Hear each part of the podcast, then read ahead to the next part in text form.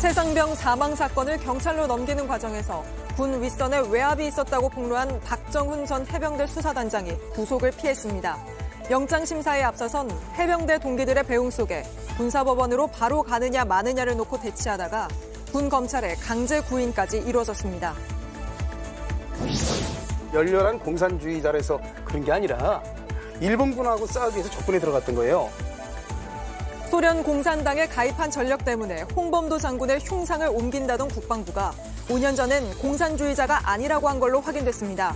논란이 일자 국방부는 이 홍보 영상을 비공개 처리했습니다. 더 내고 더 늦게 받는 걸 핵심으로 하는 국민연금 개선안이 공개됐습니다. 정년은 60세인데 연금을 받기 시작하는 나이를 최대 만 68세로 늦춰서 정년 이후 소득 공백을 피하기 어려워 보입니다. 연금을 얼마나 더 내야 하는지 어떤 문제가 있는지 따져보겠습니다. 과학 동아리 고등학생들이 띄운 풍선이 성층권 여행에 성공했습니다. 풍선에 매달아둔 카메라엔 거제와 일본 대마도, 푸르고 둥근 지구의 모습까지 담겼습니다. 시청자 여러분, JTBC 뉴스룸을 시작하겠습니다. 해병대 전 수사단장 박정훈 대령에 대한 구속영장이 조금 전 기각됐습니다. 구명조끼도 없이 실종자 수색에 나섰다 20살 나이로 숨진 최상병. 그 죽음의 원인을 수사한 박 대령이 수사 외압 의혹을 제기했다가 항명과 명예훼손 혐의로 구속될 위기에 처했다 풀려나게 된 겁니다. 이로써 박 대령은 불구속 상태로 수사를 받으며 대통령실까지 연루됐다는 수사 외압 의혹 주장을 계속 이어갈 걸로 보입니다. 바로 군사법원으로 가보죠. 자, 김민관 기자. 대기하던 박정훈 대련도 이제 나왔겠군요. 입장을 밝힌 게 있습니까? 예, 그렇습니다. 군사법원은 1시간 전쯤 박정훈 대령에 대한 구속영장을 기각했습니다. 법원 안팎에선 구속이냐 기각이냐 의견이 나뉘었었는데 예상보다 빠르게 결정이 내려진 겁니다. 박 대령 그, 법원 심사를 마치고 나서 이 심사 소감을 밝혔는데 일단 소감 먼저 들어보겠습니다. 감사합니다. 어, 많은 성원과 어, 응원에 힘입어서 버텨온 것 같고 예, 앞으로도 고 최상병의 억울함이 없도록 수사가 잘 될 수 있도록 어, 힘 쓰도록 하겠습니다. 네, 이렇게 되면 이 박대령에 대한 군 검찰 수사에도 제동이 걸리는 거 아닌가 싶은데 그 영장을 기각한 사유가 뭔가요? 네, 법원은 피의자가 성실히 소명하겠다고 다짐한 점 그리고 피의자의 방어권을 보장할 필요가 있다며 이 기각 결정을 내렸습니다. 군검찰이 적용한 혐의는 크게 혁명 그리고 이종섭 국방장관에 대한 상관 명예훼손 혐의 이렇게 두 가지입니다. 군검찰은 그동안 경찰에 넘기지 말라는 해병대 사령관의 명시적인 주장이 있었, 명시적인 지시가 있었다 이렇게 주장했습니다. 아, 그러면서 이 같은 명령을 박 대령에게 네 차례에 걸쳐 반복적으로 내렸다 이렇게 주장했습니다. 하지만 박 대령은 넘기지 말라는 명시적인 명령을 받은 적이 없고 때문에 항명 혐의는 성립하지 않는다 이렇게 맞서왔습니다.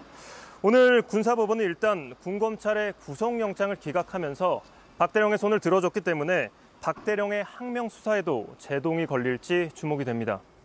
네, 알겠습니다. 지금까지 군사법원 앞에서 김민관 기자가 전해드렸습니다. 박정훈 대령은 오늘 영장 심사를 받으러 법원에 들어가는 과정에서도 충돌이 있었습니다. 출입문을 두고 대치하다가 끝내 강제 구인된 겁니다. 출석길엔 박 대령의 해병대 동기들이 응원차 배웅에 눈길을 끌기도 했는데 심사 전 상황도 김민관 기자가 전해드립니다. 군복을 입은 박정훈 대령 옆에 빨간색 해병대 옷을 맞춰 입은 동기들이 함께 걷습니다. 군검찰이 항명과 이종섭 국방장관에 대한 명예훼손 혐의로 박 대령에게 구속영장을 청구해 오늘 오전 영장 실질 심사를 받으러 나온 겁니다. 군사법원 앞에서 동기들은 군가를 불렀습니다. 팔강모 팔강모 팔강모 사나이 박 대령이 지켜보는 시민들을 뒤로 하고 일행과 헤어져 법원으로 향합니다.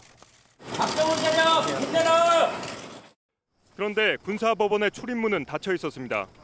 법원 측이 국방부 안으로 들어와 입장하라고 안내한 겁니다. 박 대령 측은 권리 침해라고 맞섰습니다. 신청서 하나를 내는데 내 인적 사항을 다 알려주고 핸드폰 번호까지 알려주고 조문을 들어가야 신청서를 낸다. 말이 안 되지 않습니까? 양측은 출입 절차를 놓고 2시간 가까이 실랑이를 벌였고 결국 군검찰은 부인 영장을 집행해 강제 구인했습니다. 검찰 관계자들이 양쪽에서 팔짱을 끼고 박 대령을 차에 태웠습니다. 박 대령은 법정에 들어가기 전 최상병의 죽음에 억울함이 없도록 하겠다는 약속을 지키고 싶다고 밝혔습니다. JTBC 김민관입니다. 보신 것처럼 박정훈 대령의 구속영장이 기각되면서 군 검찰이 무리하게 구속하려 했던 거 아니냐는 지적도 나옵니다. 박 대령은 항명이 아니라 수사 외압이 이 사건 본질이라고 일관되게 주장하고 있죠. 그런데 박 대령뿐 아니라 해군 검찰단 검사도 수사가 은폐될 가능성을 걱정하며 너무 무서운 일이다. 수사 기록이 세상에서 없어지지 않게 해달라고 말하는 녹취가 공개됐습니다. 이 검사는 또 박 대령과 마찬가지로 최상병 죽음의 책임을 사단장에게까지 묻는 게 타당하다는 취지로 말하기도 했습니다. 이 내용은 김재현 기자가 보도합니다. 군인권센터가 공개한 해군 소속 검사와 해병대 수사단 소속 수사관의 통화입니다. 통화 시점은 박정훈 대령이 항명 혐의로 보직 해임된 지난달 2일. 최상병 사건의 법리를 검토한 검사는 부대 관리 훈령을 토대로 임성근 해병대 1사단장에까지 과실치사 혐의를 물을 수 있다는 의견을 밝힙니다. 수립된 부분에 대해서 지도 감독을 해야 하는 건데 하물며 그런 것도 뭐, 네, 없었고 실질적으로 아무것도 지급하지 않는 상태. 특히 물속에서 수색 활동을 하는 걸 알면서도 아무 조치를 하지 않은 건 이해할 수 없다고 밝힙니다. 휴가자, 출사자들한테도 다 교육을 하는 내용인데 부대에 있는 인원들한테 그 지점이 강조가 안 된다는 좀 아이러니한 거지 않겠습니까? 그러면서 관련 판례 6건을 보내겠다고도 합니다. 이 검사도 사단장의 과실치사 혐의가 적용될 수 있다고 본 겁니다. 다음 날 통화에선 수사가 축소되는 상황을 우려합니다. 수사를 다 처음부터 다시 분검단 할수 있지 않습니까? 네네. 처음부터 다시 할 계획이 혹시 있는 건 아닌지 좀 너무 우려가 됩니다. 너무, 너무 무서운 일입니다. 사건 떠놓고 잘좀 보관을 챙겨놓고 하나 사건 하나 정도 세상에 없어지지 않게. 실제로 국방부는 사단장에 대한 과실치사 혐의를 뺀 조사 결과를 경찰에 넘겼습니다. JTBC 김재현입니다. 이번엔 홍범도 장군 소식 알아보겠습니다. 육군 사관학교가 홍 장군의 흉상을 치우기로 하면서 오늘도 독립유공자 단체들의 반발이 이어졌습니다. 민주당 국방위원회 소속 의원들도 육사를 찾아 항의했는데 이런 여러 반발에도 육사 측은 옮긴다는 입장을 고수하고 있습니다. 먼저 이희정 기자입니다. 민주당 국방위원회 소속 의원들이 독립유공자 단체와 함께 육군사관학교를 찾았습니다. 권영우 교장을 직접 만나 홍범도 장군 흉상의 이전 계획을 백지화하라고 촉구했습니다. 동의할 수 없습니다. 단 1cm라도 옮기면 국민들에게 저항, 또 우리 모두의 큰 저항에 부닥칠 것이다 라고 한 것 경고합니다. 당장 중단하십시오. 하지만 권 교장은 기존 입장을 고수한 걸로 알려졌습니다.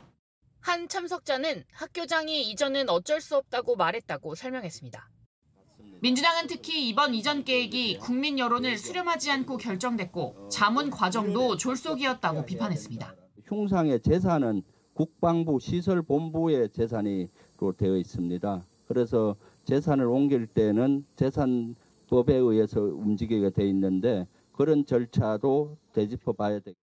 독립유공자 단체는 흉상을 없애면 수십만 수백 개의 미니어처 흉상들을 보급해 후손들이 독립운동의 역사를 기억하도록 하겠다고 반발했습니다.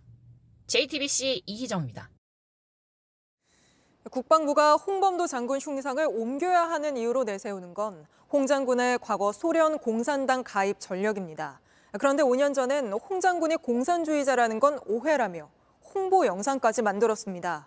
그때는 맞고 지금은 틀리냐는 지적이 이어지자 국방부는 뒤늦게 이 영상을 비공개 처리했습니다.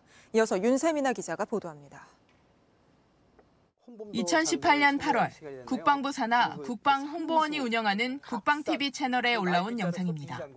홍범도 장군을 소개하며 일본군에게 가장 두려운 존재였다고 강조합니다. 공산당 가입에 대해선 독립군 부하들을 보호하려는 목적이라고 설명합니다. 그 소련 공산 당원 당증이라도 있으면 고려인들을 좀 보호하는 데 도움이 될까 해서 했던 거고 홍범도 장군이 공산주의자라는 주장 역시 오해라고 강조합니다.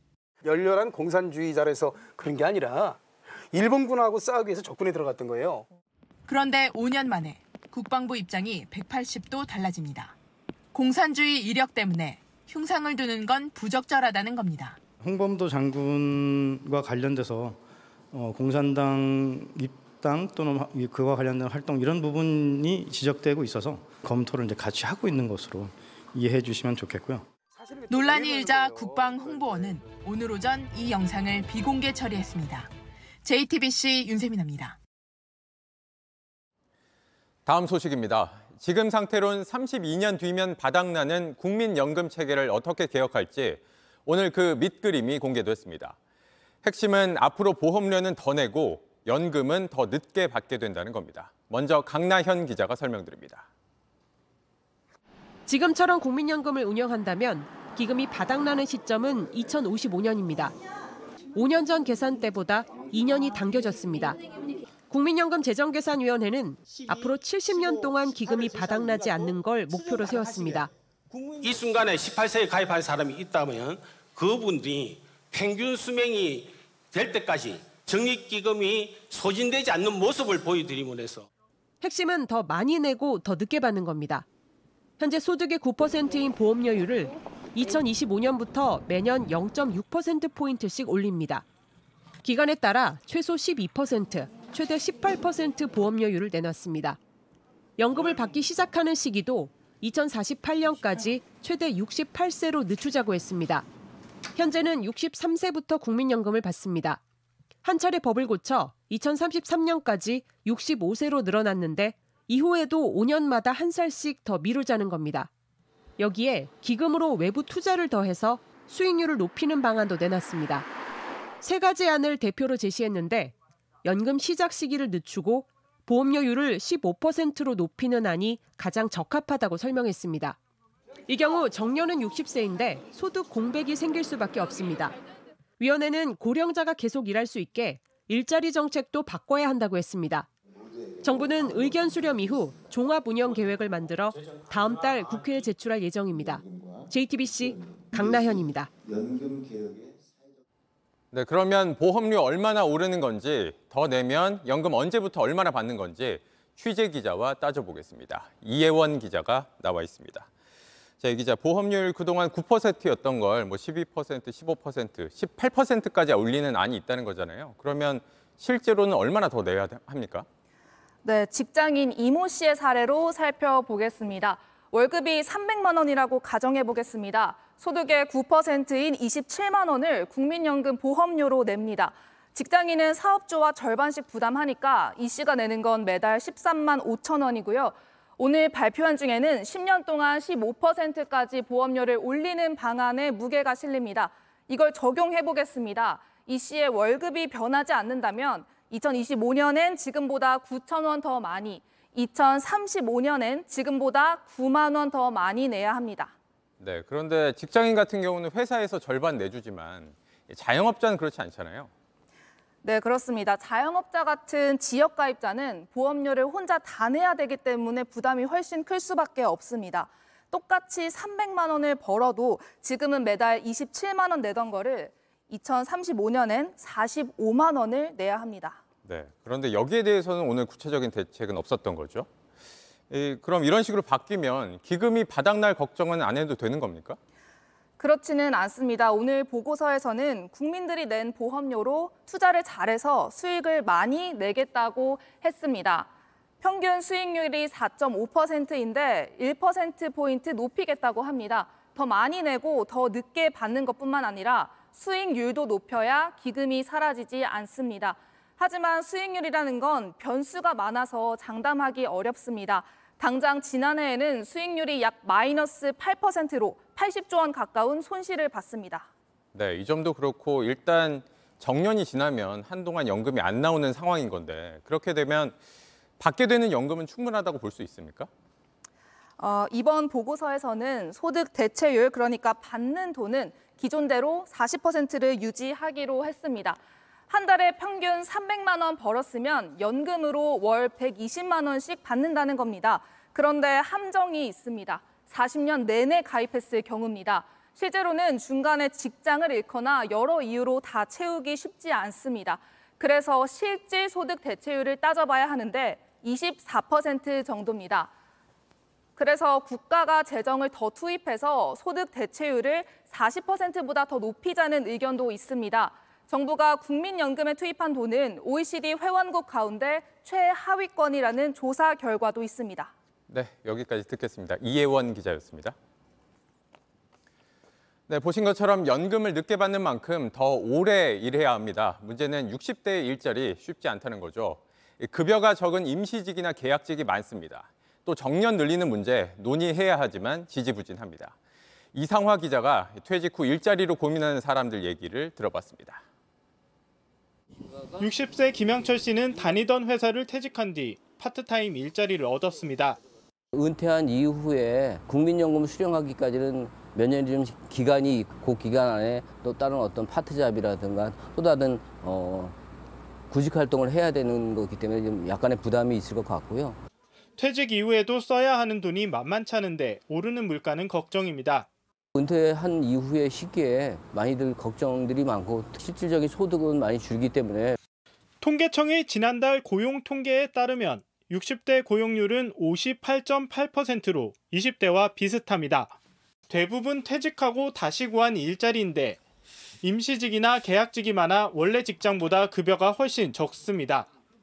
실제 68세 근로자의 월 평균 소득은 180만 원으로 58세보다 130만 원 적다는 조사도 있습니다.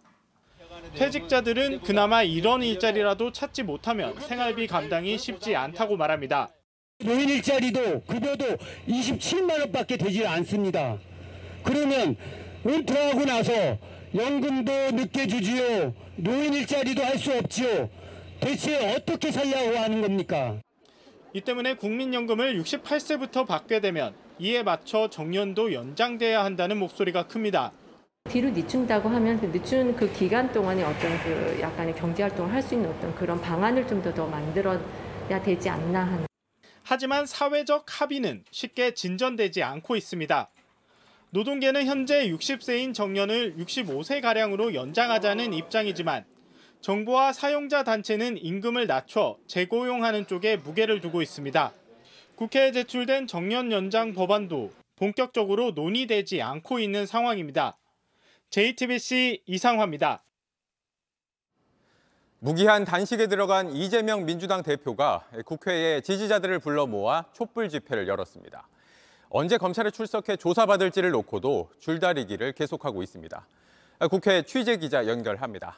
구혜진 기자, 지금 국회에서 이 대표 지지자들 모여 있는 상황이죠? 네, 지금 국회 본청 앞 계단에서는 3천 명의 지지자와 당원들이 모여 LED 촛불을 들고 촛불 문화제를 진행하고 있습니다. 윤석열 정부를 향한 규탄 목소리를 외치기도 하고 단식 1차인 이재명 대표의 이름을 연호하기도 했습니다.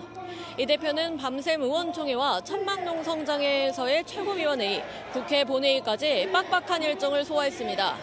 본회의장에서는 동료 의원들이 이 대표를 걱정하는 듯한 모습도 보였습니다. 세월호 참사 때 단식을 했던 문재인 전 대통령의 격려 전화도 받았는데요. 문 전 대통령은 윤석열 정부의 폭주가 너무 심해 제1야당 대표가 단식하는 상황이 염려스럽다고 말한 걸로 전해졌습니다. 네, 그런가 하면 이 대표가 검찰 소환에 응한다고는 했는데 날짜 문제로 줄다리기 중인 상황이죠. 오늘 오전 이 대표가 검찰이 제시한 날짜인 4일에 출석을 하겠다고 했는데요. 다만 오후에 후쿠시마 오염수 투기 철회를 위한 국제회의가 있다며 오전에만 조사를 받고 추가 조사는 그 다음 주에 받겠다고 단서를 달았습니다. 그러자 검찰은 즉각 2시간 만에 조사를 중단하긴 어렵다며 4일에 전체 조사를 진행하겠다고 통보했습니다. 4일 오후 조사를 놓고 신경전이 이어진 건데요. 그러다 보니 국민의힘에서는 소풍 가는 게 아니다. 2시간 조사는 특권이란 비판이 나왔습니다. 결국 4일 조사는 어렵게 됐고요. 현재로서는 11일에 시작하는 주에 조사가 이뤄질 것으로 보이는데 그때는 이미 단식이 열흘을 넘어가는 시점이라 조사가 정상적으로 이뤄질 수 있을지는 미지수입니다. 지금까지 국회 본청 앞에서 JTBC 구혜진입니다. 이번 이슈는 대장동 수사 관련 속보인데 설명이 필요합니다. 2011년 부산저축은행이 대장동 사업에 천억 원 넘는 수상한 대출을 해준 사건이 무혐의로 끝났는데 여기에 등장인물이 여럿 있습니다. 우선 은행 대출을 주선한 브로커 조우형, 이 사건 주임 검사였던 윤석열 당시 중수 이과장, 대장동 업자이자 법조기자인 김만배, 그리고 김만배가 조우형에게 소개한 변호사, 윤석열 검사의 선배 박영수 전 특검, 자신이 소개한 박 전 특검과의 관계 때문에 당시 조 씨가 풀려났다는 게 김만배 씨의 주장이었습니다.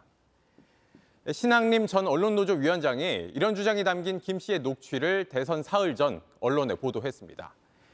그런데 검찰이 이 녹취 자체가 미리 짜여진 것이고 보도 대가로 돈까지 오갔다고 보고 오늘 강제 수사에 들어갔습니다. 박병현 기자입니다.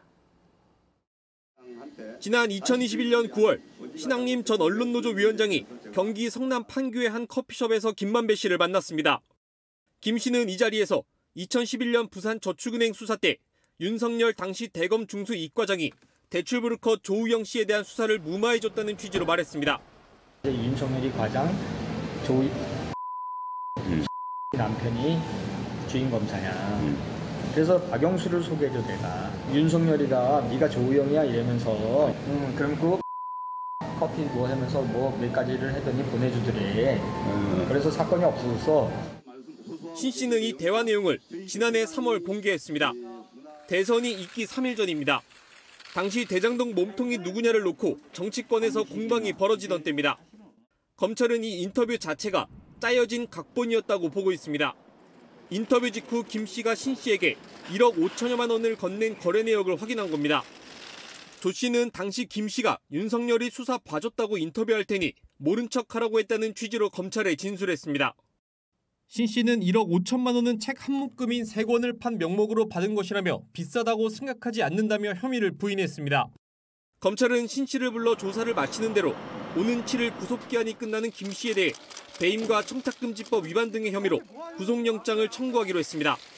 JTBC 박병현입니다. 오늘 오후 부산의 한 목욕탕에서 불이 났습니다. 목욕탕이 있는 골목 모습인데 불을 끌어 소방차가 출동해 있고 또 사람들도 모여들었습니다. 그런데 갑자기 지금 보시는 것처럼 폭발과 함께 불길이 치솟습니다. 이 사고로 21명이 다쳤는데 바로 현장 연결해 자세한 소식 들어보겠습니다. 자, 윤도혜 기자, 지금 그 골목에 나가 있는 거죠? 지금은 폭발 위험이 없습니까? 네, 지금 이곳은 제법 많은 비가 내리고 있는데요. 현재 폭발 위험은 없는 것으로 보고 있습니다. 불도 4시 47분에 다 껐습니다. 하지만 혹시 모를 사고 위험에 대비해서 골목 안쪽으로 들어가는 건 이렇게 막아놨습니다. 골목 안쪽 목욕탕 건물은요. 화재와 폭발로 달궈진 이 내부 온도를 낮추는 작업을 오후 내내 진행했습니다. 네, 그런데 부상자가 많습니다. 그 폭발이 났을 때 사람들이 왜 그렇게 주변에 많았던 겁니까? 네, 불이 다 꺼진 줄 알았는데 예상치 못한 2차 폭발이 있었습니다. 골목 CCTV를 보시면요. 1시 40분쯤에 첫 폭발과 함께 불길이 치솟았습니다. 소방관이 바로 출동해서 금방 불을 껐습니다. 이때까지만 해도 인명피해가 없었습니다. 그런데 2시 10분쯤에 2차 폭발이 있었습니다. 이 2차 폭발로 21명이 다쳤습니다. 그중 8명이 소방관인데요. 그중 2명이 중상을 입었습니다. 불길이 뻥 하면서 튀어나오는 거라. 소방관 앞에 한 사람이 누워가 이래가 엎드려가 막 사고 한 사람은 옆에서 피하면서 소방관인데 아 가음을 질러요. 네, 생명에는 지장이 없는 것으로 파악되고 있고요. 예, 구청장을 비롯한 구청 직원과 경찰 그리고 시민들이 다쳐서 병원에서 치료를 받았습니다. 네, 폭발이 정말 세게 났는데 그 원인은 취재된 게 있습니까? 네, 폭발은 지하 1층에서 발생했습니다. 이 지하 1층엔 연료 탱크가 있습니다. 이 연료 탱크와 폭발이 관련이 있을 것으로 보이지만 지금 지하에는 물이 가득 들어차 있어서 안으로 들어갈 수 없는 상황입니다. 네, 이 내부 온도를 다 낮추고요. 물을 다 빼낸 다음에 이 지하 안으로 들어가서 정확한 폭발 원인을 알아볼 예정입니다. 네, 알겠습니다. 윤도열 기자가 전해드렸습니다. 서울의 한 유명 호텔의 직원용 여자 화장실에서 불법 촬영 장비가 발견돼 경찰이 수사에 나섰습니다. 호텔 직원이 몰래 설치한 걸로 드러났는데 찍힌 영상이 외부로 흘러나갔을 가능성도 있어 경찰이 분석 중입니다. 최하은 기자입니다. 서울 마포에 있는 외국계 대형 호텔입니다. 지난달 23일 이 호텔에서 112 신고가 들어왔습니다. 여자 화장실 안에 카메라 같은 물체가 보인다는 내용이었습니다. 호텔 직원과 입점해 있는 외부 직원들이 쓰는 곳입니다. 그 불빛이 반짝거린다 보였나 봐요. 그런 게 있어서 되게 충격을 받았다라고 제가 알고 있고 호텔을 찾아가 입장을 물어봤습니다. 불법 촬영권 관련해서 호텔 측의 뭐 공식 입장이나 뭐 대처 상황 이런 걸 좀 여쭤보려 이 장비를 설치한 건 40대 남성 직원인 것으로 취재 결과 파악됐습니다. 호텔 측은 이 직원으로부터 본인이 직접 설치했다는 진술을 받았다며 해당 직원을 해고했고 외부 업체를 통해 모든 시설을 점검했다고 밝혔습니다. 하지만 언제부터 불법 촬영이 시작됐는지 촬영한 영상이 어디에 쓰였는지는 파악하지 못했습니다. 거는 외부로 이제 유출이 되면은 그 피해자는 정말 끔찍한 일을 겪게 되는 거고 경찰은 남성 직원을 입건하고 압수한 불법 촬영 장비를 분석하고 있습니다. JTBC 최하은입니다. 차가 쌩쌩 달리는 고속도로에서 술에 취해 출동한 견인 기사를 때리고 도로 한가운데로 뛰어들며 난동을 부린 50대 남성이 붙잡혔습니다. 경찰관 3명이 달라붙어 바닥에 눕힌 뒤에야 상황의 끝이 났다는데 당시 상황 정영재 기자가 보도합니다. 고속도로 갓길에 차 여러 대가 멈춰 있습니다. 50대 남성이 두 팔을 들며 고속도로 한가운데로 뛰어듭니다. 놀란 차들이 아슬아슬 피해 지나갑니다. 다시 차로 돌아가 트렁크에서 무언가 꺼내려 하다 다른 남성에게 다가가 위협하듯 손을 휘두릅니다. 말려도 소용이 없습니다. 고속도로 순찰대원에게도 출동한 경찰관에게도 마구 소리를 지릅니다.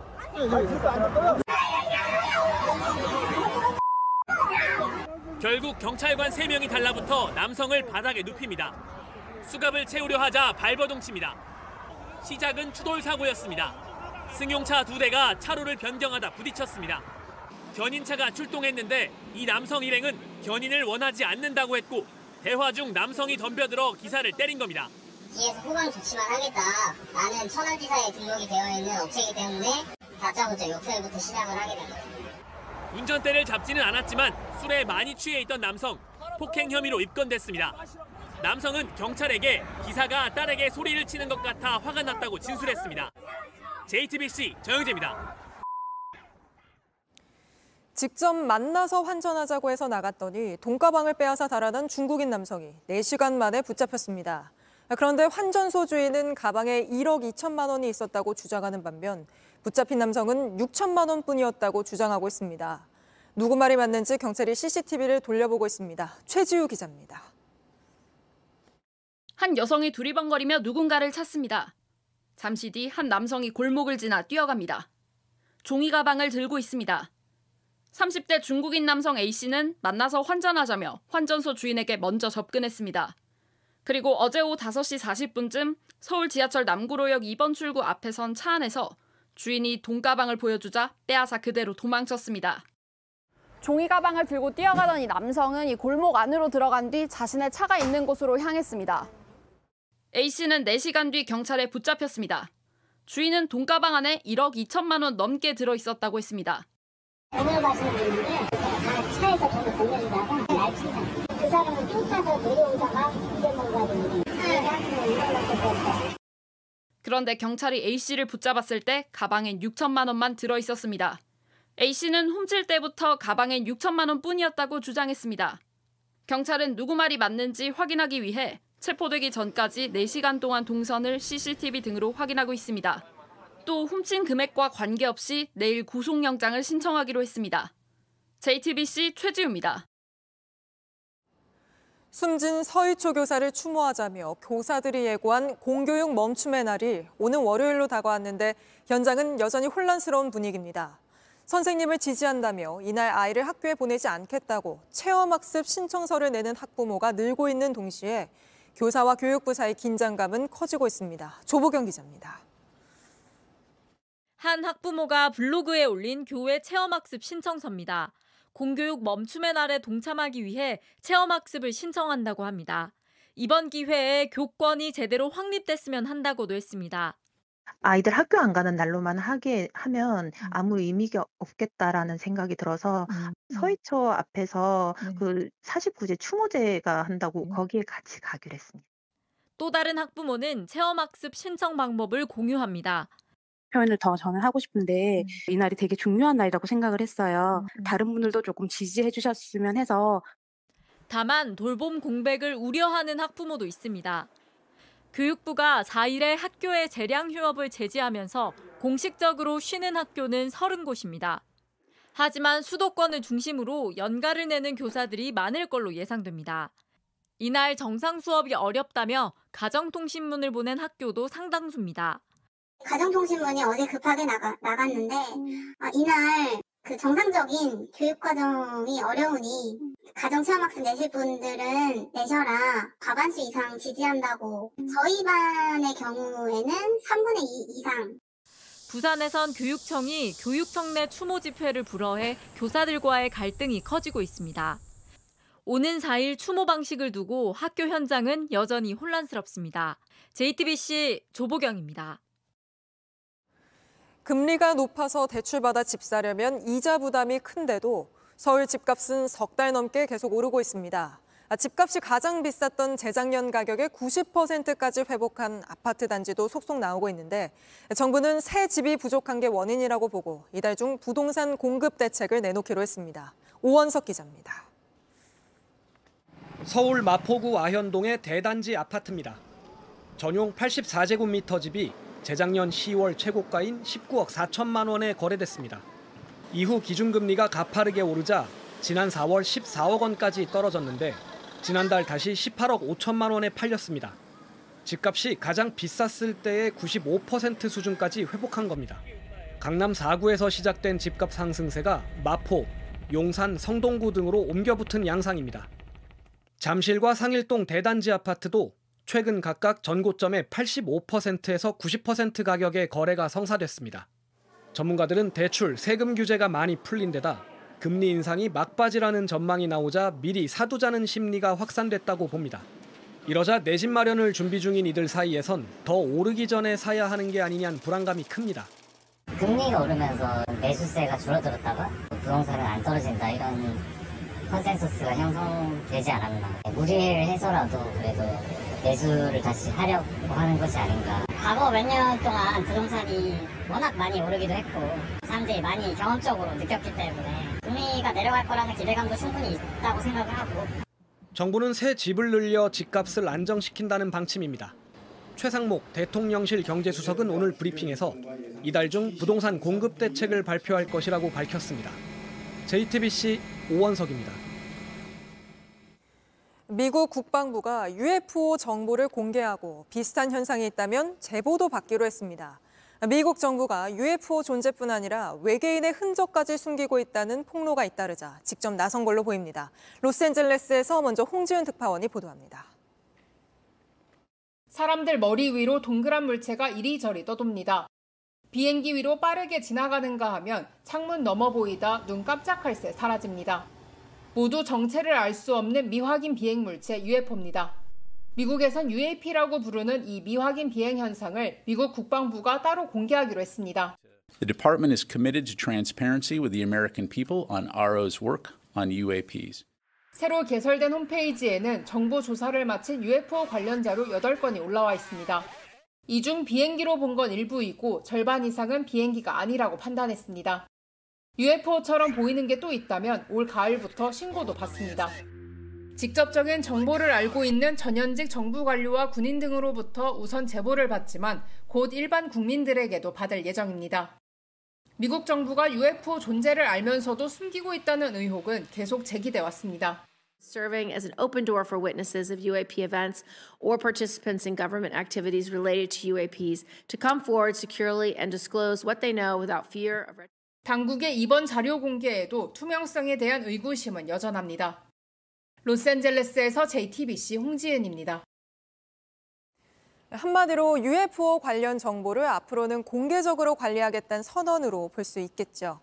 그런데 미국이 이렇게 진지하게 접근하는 건 중국을 겨냥한 거란 분석도 나오는데 이어서 D 이슈로 짚어보겠습니다. 지구를 위협하는 미확인 비행물체 UFO가 나오는 영화입니다. 높은 과학 기술을 지닌 미지의 존재로 영화의 주요 소재가 되기도 합니다. 그런데 이번엔 영화가 아닌 현실에서 주요 현안으로 등장했습니다. 외계인이 있다는 정황을 미국 정부가 수십 년간 숨기고 있다는 주장이 미 의회 청문회에서 나왔기 때문입니다. I know the exact locations, and, and those locations were provided to the Inspector General and some of which to the Intelligence Committee. 그러쉬 전 국장뿐 아니라 전직 해군 장교들도 나와 UFO를 목격했다고 증언했습니다. 그러나 신중론도 만만치 않습니다. 이런 가운데 미 국방부가 UFO 관련 제보를 받고 그동안의 정보도 공개하겠다고 나선 것이어서 주목됩니다. 장영근 한국국가전략연구원 센터장은 UFO 영상의 대부분은 물리학적으로 납득하기 어려운 경우가 대부분이라며 중국이 새로운 정찰 기술을 쓸 수 있다는 우려 때문에 앞으로 적극적으로 제보를 받아 검증하려는 의도가 커 보인다고 말했습니다. 내년 대선을 앞둔 미국에서는 최근 81살 공화당 정치인이 기자회견 도중 말을 잇지 못하는 장면이 구설에 올랐습니다. 이걸 계기로 바이든 대통령을 비롯한 유력 주자들의 나이 논란이 다시 불거지고 있습니다. 정종문 기자입니다. 올해 81살의 미치 맥코널 미국 공화당 상원 원내대표. 다가오는 2026년 선거에 출마할 것이냐고 기자가 묻자 What are my thoughts about what? Running for re-election in Oh, 2026. that's uh, 침묵이 6초간 이어집니다. 보좌관이 황급히 다가가 되묻지만 Did you hear the question, Senator? Running for re-election in 2026? 끝내 대답을 못하고 밖으로 나갑니다. 맥코널 원내대표가 멍하니 허공만 바라본 건 이날이 처음도 아닙니다. 지난 7월 다른 회견 도중에도 약 20초간 얼어붙은 듯 비슷한 모습을 보였습니다. 맥코널 측은 지난 3월 넘어져 뇌진탕 진단을 받은 맥코널이 회복하는 중이라고 설명했습니다. 비슷한 연배의 바이든 대통령은 맥코널이 업무를 보는데 별 문제가 없다며 거들었습니다. you know, uh, he was his old self on the telephone. It's part of a, it's part of the recovery, and so I'm confident he's going to be back to his old self. 그러나 80살의 바이든조차 공식 석상에서 넘어지거나 이미 죽은 사람을 살아있다고 착각하는 등 건강 이상설이 이어져 왔습니다. 최근 미국의 한 여론조사에선 유권자 77%가 바이든이 고령이라는 이유로 재선에 반대하기도 했습니다. JTBC 정종문입니다. 100년 전 오늘 간토 지역 대지진으로 일본 사회는 큰 혼란에 빠졌습니다. 당시 조선인이 우물에 독을 풀었다는 식의 유언 비어가 퍼지며 조선인 수천 명이 희생됐죠. 그러나 일본 정부는 지금까지도 이 사실 자체를 부인하고 있습니다. 도쿄 김현애 특파원이 전합니다. 손에 칼과 죽창을 든 군인들이 학생 모자를 쓴 사람을 뒤쫓아갑니다. 피를 흘리며 쓰러진 이 학생은 조선인. 일본 도쿄에 있는 고려 박물관이 간토 대지진 100년을 맞아 공개한 그림입니다.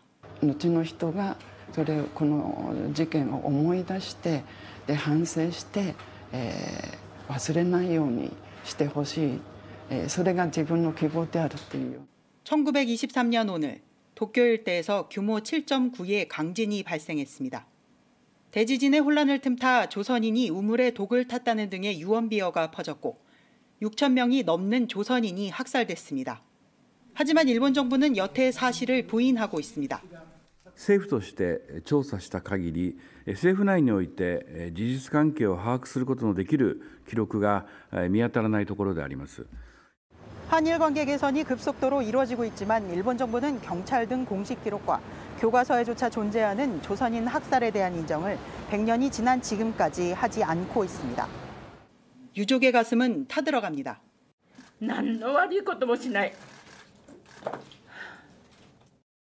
なぜ殺されなかったら殺されなくてならなかったのか 제일본 대한민국 민단이 개최한 추념식엔 야마구치 나스오 공명당 대표 등 정치인들이 처음 모습을 드러냈습니다. 하지만 조선인 학살은 역사가에게 맡겨야 한다고 말해온 고이케 도쿄도지사는 초청을 받았지만 참석을 거절했습니다. 도쿄에서 JTBC 김현예입니다. 지난주 한 소방서에 감사하다는 쪽지와 함께 치킨이 배달됐다고 합니다. 구급대원들 덕에 새 삶을 시작했다는 남성이 보낸 건데 어떤 사연인지 이승환 기자가 취재했습니다. 방마다 들러 안부를 묻습니다. 여기 아픈 거 이제 괜찮으세요? 요양보호사 호광진 씨입니다. 식사를 준비하고 수염도 깎아줍니다. 어르신은 항상 즐거운 모습이라 좋아 내가. 밝기도 굉장히 밝게. 그렇지. 이런 보람찬 일상. 몇 달 전까진 스스로 포기한 상태였습니다. 공황장애, 우울증. 그때는 일하기가 전혀 싫고 집안에서 거의 누워 있다시피. 그러니까 나중에 그 삶이라는 자체가 제 마음속에서 사라져가는 것 같더라고요. 간 경화까지 앓았고 지난 5월엔 심한 복통을 느꼈습니다. 구급차에 실려 병원에 가는 길, 호 씨가 속내를 털어놓자 따뜻한 위로가 돌아왔습니다.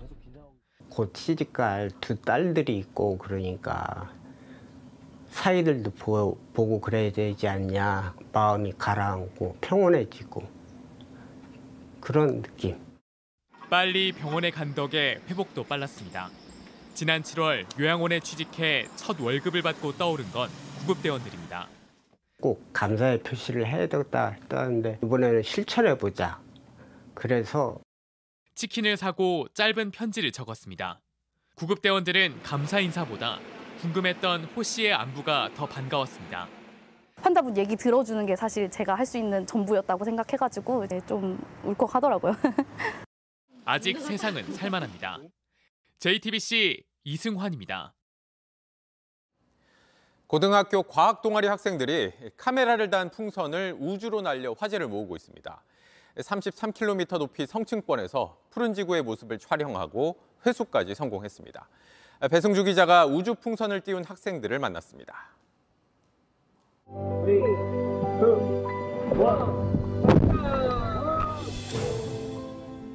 풍선이 빠르게 하늘로 올라갑니다. 달아둔 카메라에 그 여정이 고스란히 담겼습니다. 1분 만에 산봉우리와 산등성을 지나 5분 뒤에는 하얀 뭉게구름을 만났습니다. 1시간 넘게 올라가니 경남 거제와 통영, 일본 대마도까지 선명히 보입니다. 성층권인 고도 33km 지점에 다다르자 광활한 우주 아래 푸르고 둥근 행성 지구가 펼쳐집니다. 영상을 보면서 뭉클하기도 하고 우리가 잘 만들었구나. 우주 풍선을 띄운 건 경남 김해 분성고등학교 과학 동아리 학생들입니다. 처음에 이게 될까 싶기도 했고 날게 되니까 그동안의 노력들이 보상받는 듯.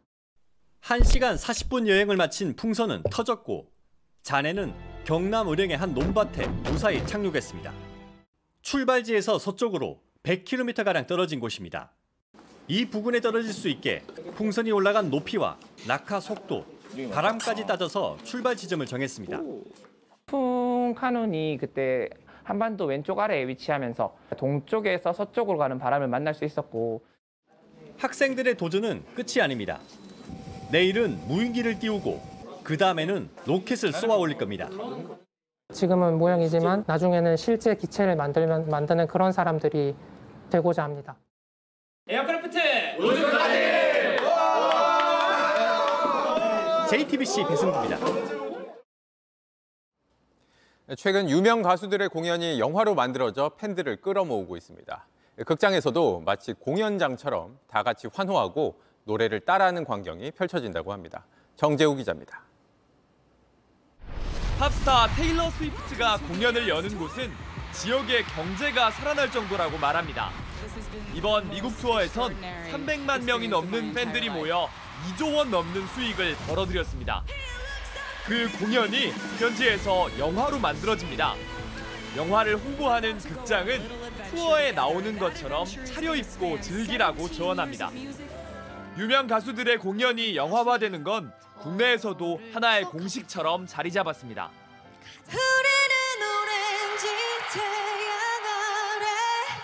최근 개봉을 앞둔 아이유의 공연은 최초로 특별관 상영을 확정했는데 예매가 열리자마자 인기 좌석이 모두 팔렸습니다.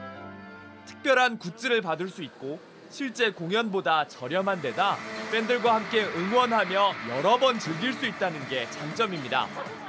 아이유, 방탄소년단, 서태지 등 영화마다 즐기는 연령대도 다양합니다. 이런 공연형 영화 덕분인지 한 영화를 여러 번 보는 이른바 N차 관람은 최근 영화를 보는 트렌드로 자리 잡았는데 50대 이상에서 가장 크게 늘었습니다. 바로 이 영화 때문입니다. 원래 영화 지금 보는 분위기가 이래요? 우리 거 보는 분위기가 지금 계속 이래? 때론 영화 OST를 함께 부르는 콘서트장으로 야구 경기를 즐기며 응원하는 공간이 되기도 하면서 소비자들은 극장을 새롭게 경험하고 있습니다. JTBC 정재우입니다.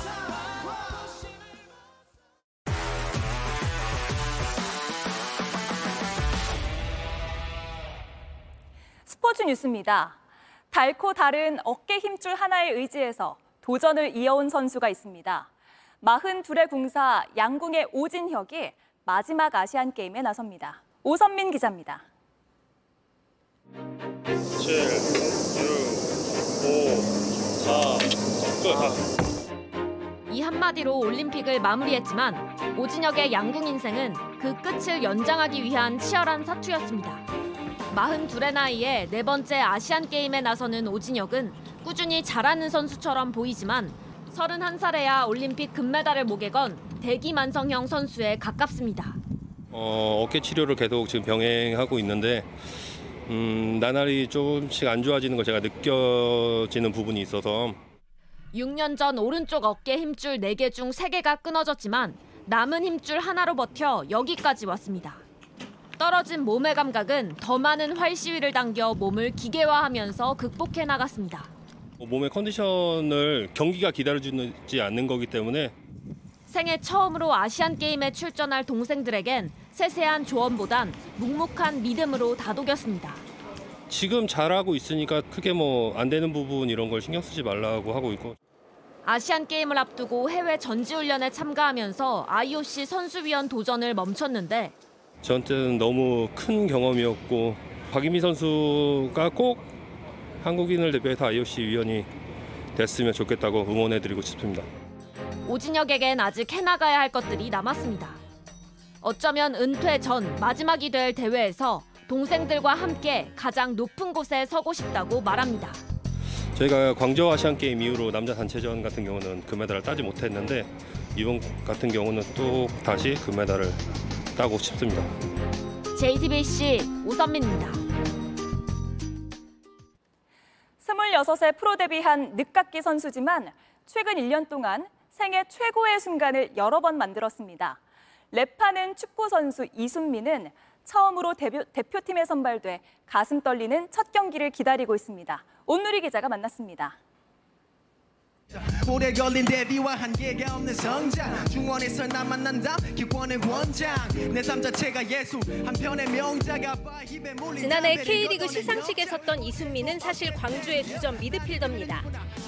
주변에서도 아니 그러니까 왜 잘하냐고. 약간 이런 느낌의 메시지들도 되게 많이 받았고 뭐가 본업인지 모르겠다. 막 이런 얘기도 많이 해가지고 축구가 내 본업이니까 축구를 더 잘해야지 그리고.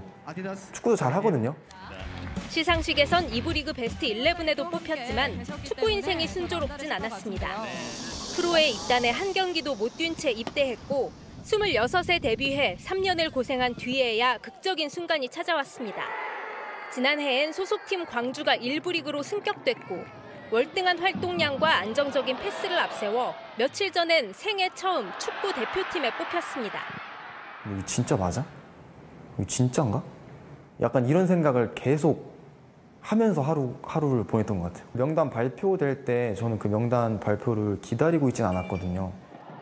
헌신적으로 수비하다가도 가끔 원더골을 터뜨리는데 한 달 전 아틀레티코 마드리드와 올스타전에서도 그랬습니다.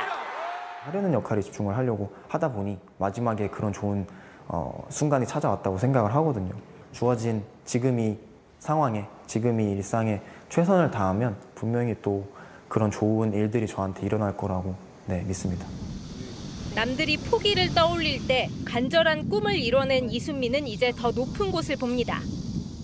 일단은 대표팀에서 처음이 어, 계속 이어질 수 있게끔 가까운 아시안컵에서 우승을 하는 그런 목표를 어, 그려보면 너무 좋지 않을까 네 그렇게 생각하고 있습니다. JTBC 온누리입니다.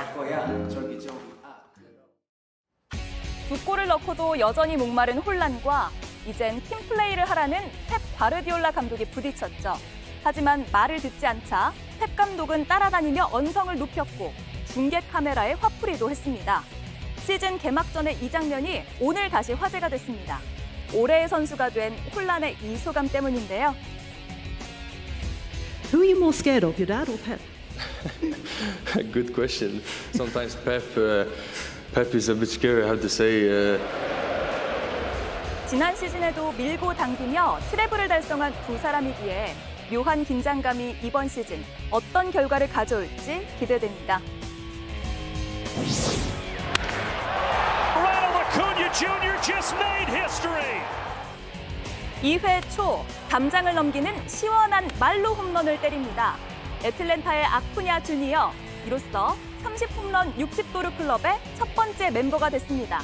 33년 전 베리 본지가 쓴 30홈런 50도루가 가장 최근 기록이고 30홈런 60도루는 메이저리그 역사상 처음입니다. 올 시즌 MVP 경쟁자인 다저스의 무키 베츠도 시원한 연타석 홈런을 때려냈지만 주인공이 될 순 없었습니다. 네트를 맞고 넘어온 공을 보고 앤디 머리는 끝까지 뜁니다. 상대 선수의 박수까지 끌어낸 이 장면은 결말도 참 훈훈했습니다.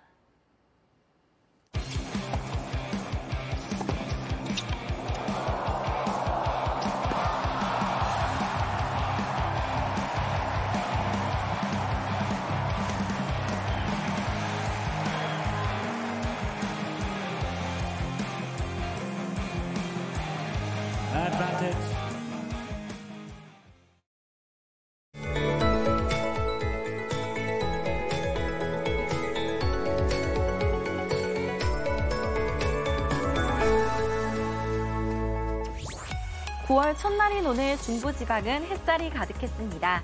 오늘 한낮에 서울이 30도, 순천은 31도까지 오르며 전남 지역은 폭염주의보까지 내려졌습니다. 주말에도 곳곳에서 30도 안팎을 넘나들며 후덥지근하겠습니다. 다만 오늘과 주말인 내일 남부와 제주는 비가 더 이어지겠습니다. 특히 호우 경보가 내려진 남해안은 최고 120mm 이상, 제주 남부는 최고 200mm를 넘는 세찬 비가 쏟아져서 비 피해가 없도록 주의하셔야겠습니다. 내일 아침 내륙을 중심으로 짙은 안개가 끼겠고요. 오늘 맑았던 중부지방은 내일 오후부터 차차 흐려지겠습니다. 내일 아침 기온 서울, 전주 20도, 대구 22도, 부산 24도 예상되고요. 낮 기온은 서울, 광주 31도로 당분간 전남 지역은 체감온도 33도 안팎의 더위가 예상됩니다. 휴일은 강원을 제외한 전국에 비가 내리겠고요. 제주와 영동은 다음 주 수요일까지 길게 이어지겠습니다. 날씨였습니다. 뉴스룸 저희가 준비한 소식은 여기까지입니다. 네, 시청해주신 여러분 고맙습니다.